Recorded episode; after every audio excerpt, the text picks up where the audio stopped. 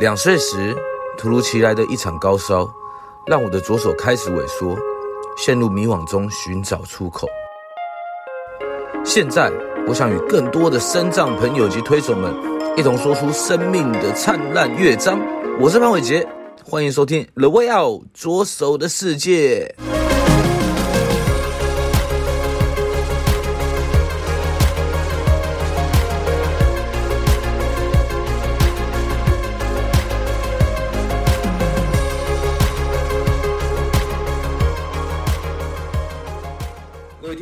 大家好，欢迎来到 The Way Out 左手的世界，我是主持人潘玮杰。今天邀请到谁呢？今天邀请到一位创作才女，她叫做杨鈺凡。鈺凡可以跟听众朋友们打声招呼。Hello， 大家好，我是鈺凡。哇，其实我刚刚在前面的时候已经跟鈺凡聊了一些，她等一下有很多东西啊，和一些作品要跟大家做一些分享。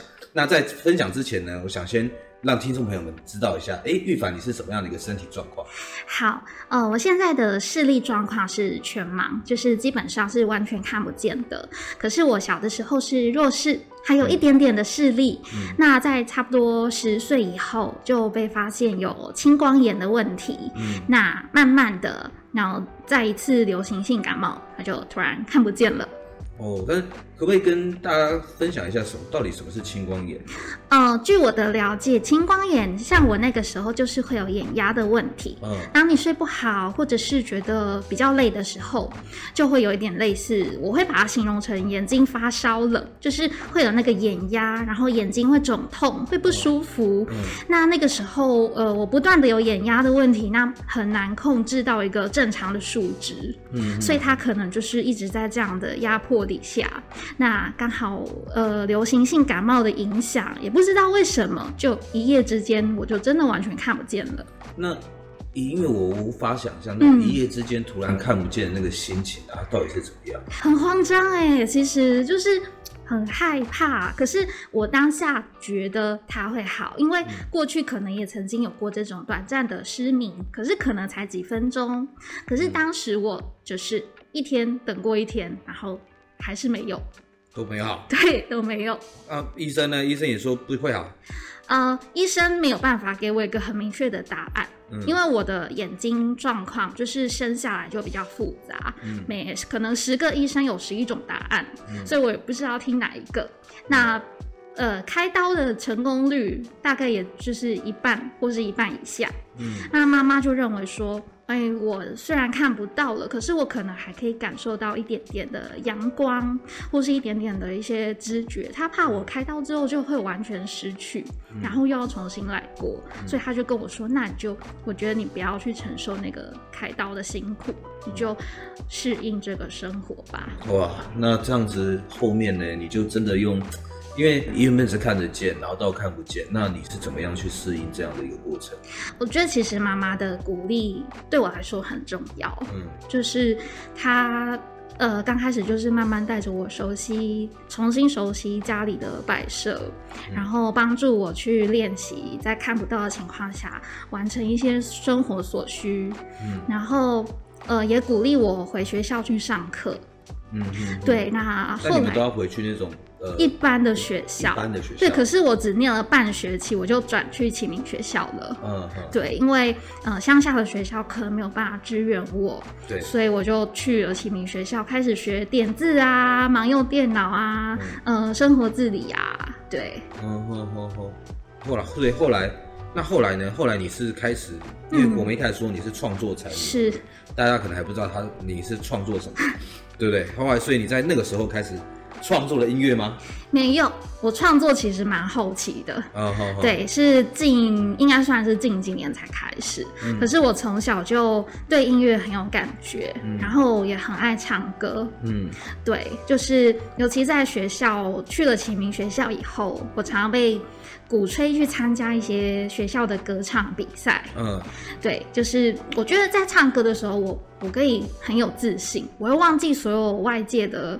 烦恼啊，什么不好的事情。嗯嗯嗯嗯嗯，所以从那个时候就开始学习，呃，开始进入了唱歌的这样的一个领域。对。那讲到唱歌，其实我也很想要问一下，你有没有属于自己代表的一首歌啊？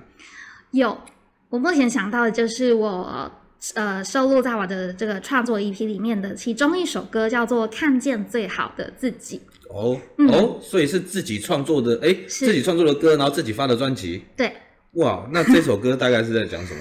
呃，其实是在想讲我来台北的生活的状况，因为我的原本的家是在苗栗，嗯、然后我是在二零一六年的时候开始正式的上来台北自己生活。嗯，那刚开始就会觉得很迷茫，在这个大城市好像没有归属感。嗯，然后同时我开始学着创作。嗯，那这个歌里面呢，就写着说，嗯，自己有自己的生活，可是可能偶尔自己待着会觉得很灰暗，很很很忧郁。嗯，可是我呃走出去外面，我拿着手杖到外面去跟人互动的时候，嗯、我又会觉得好像充满了能量。嗯，就是这个世界很大。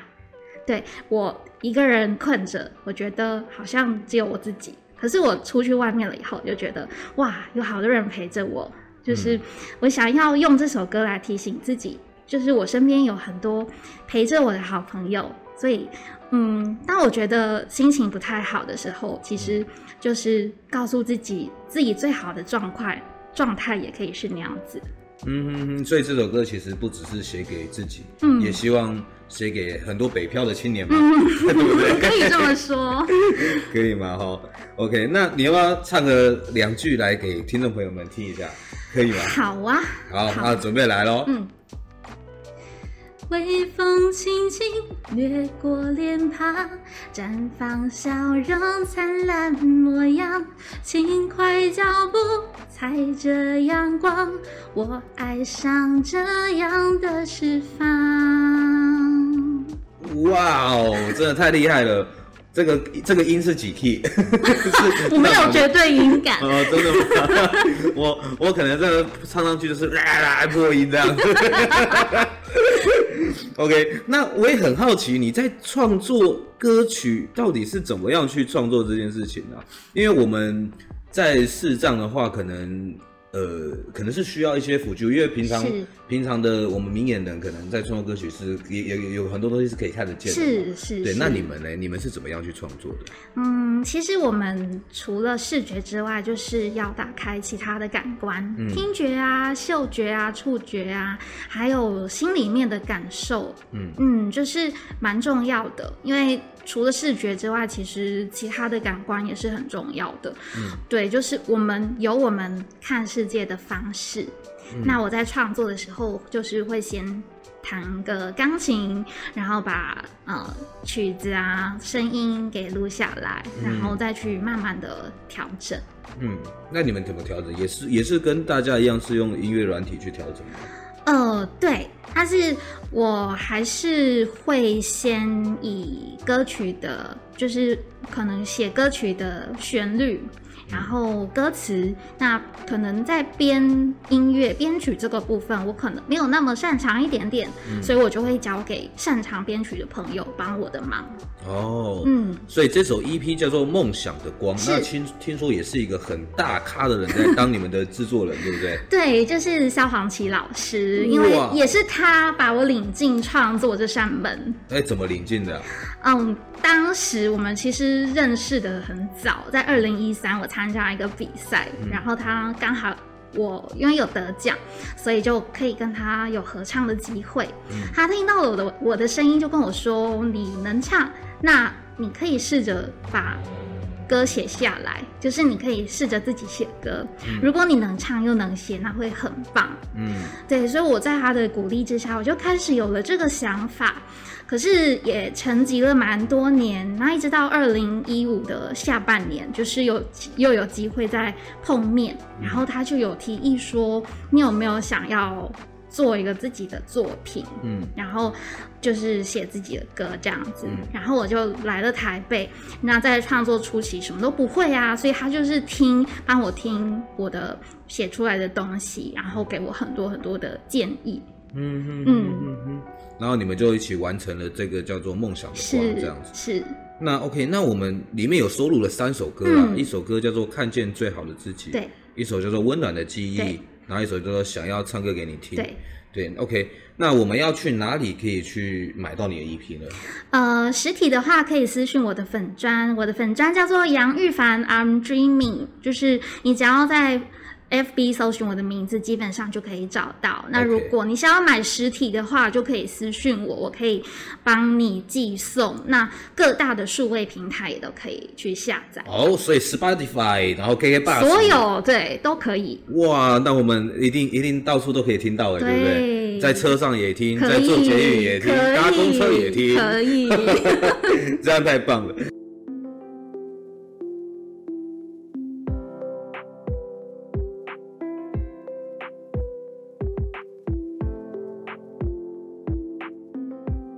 本节目由翻转影像及辉鸿开发制作播出。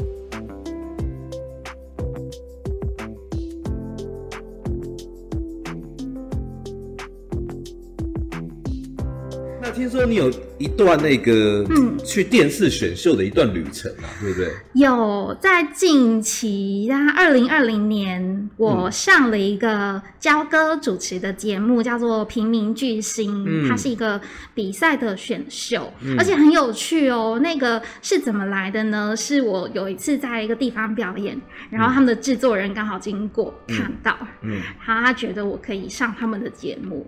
于是就透过呃其他人来联络我，嗯、问问问问我有没有兴趣。对、嗯，那这个过程其实节目单位都蛮照顾我的，嗯、因为视障者其实上电视会有很多，比如说呃对镜头啊，或是种种种种的问题。哎、欸，对啊，能不能分享一下？因为这是这个其实是大家一定不知道的。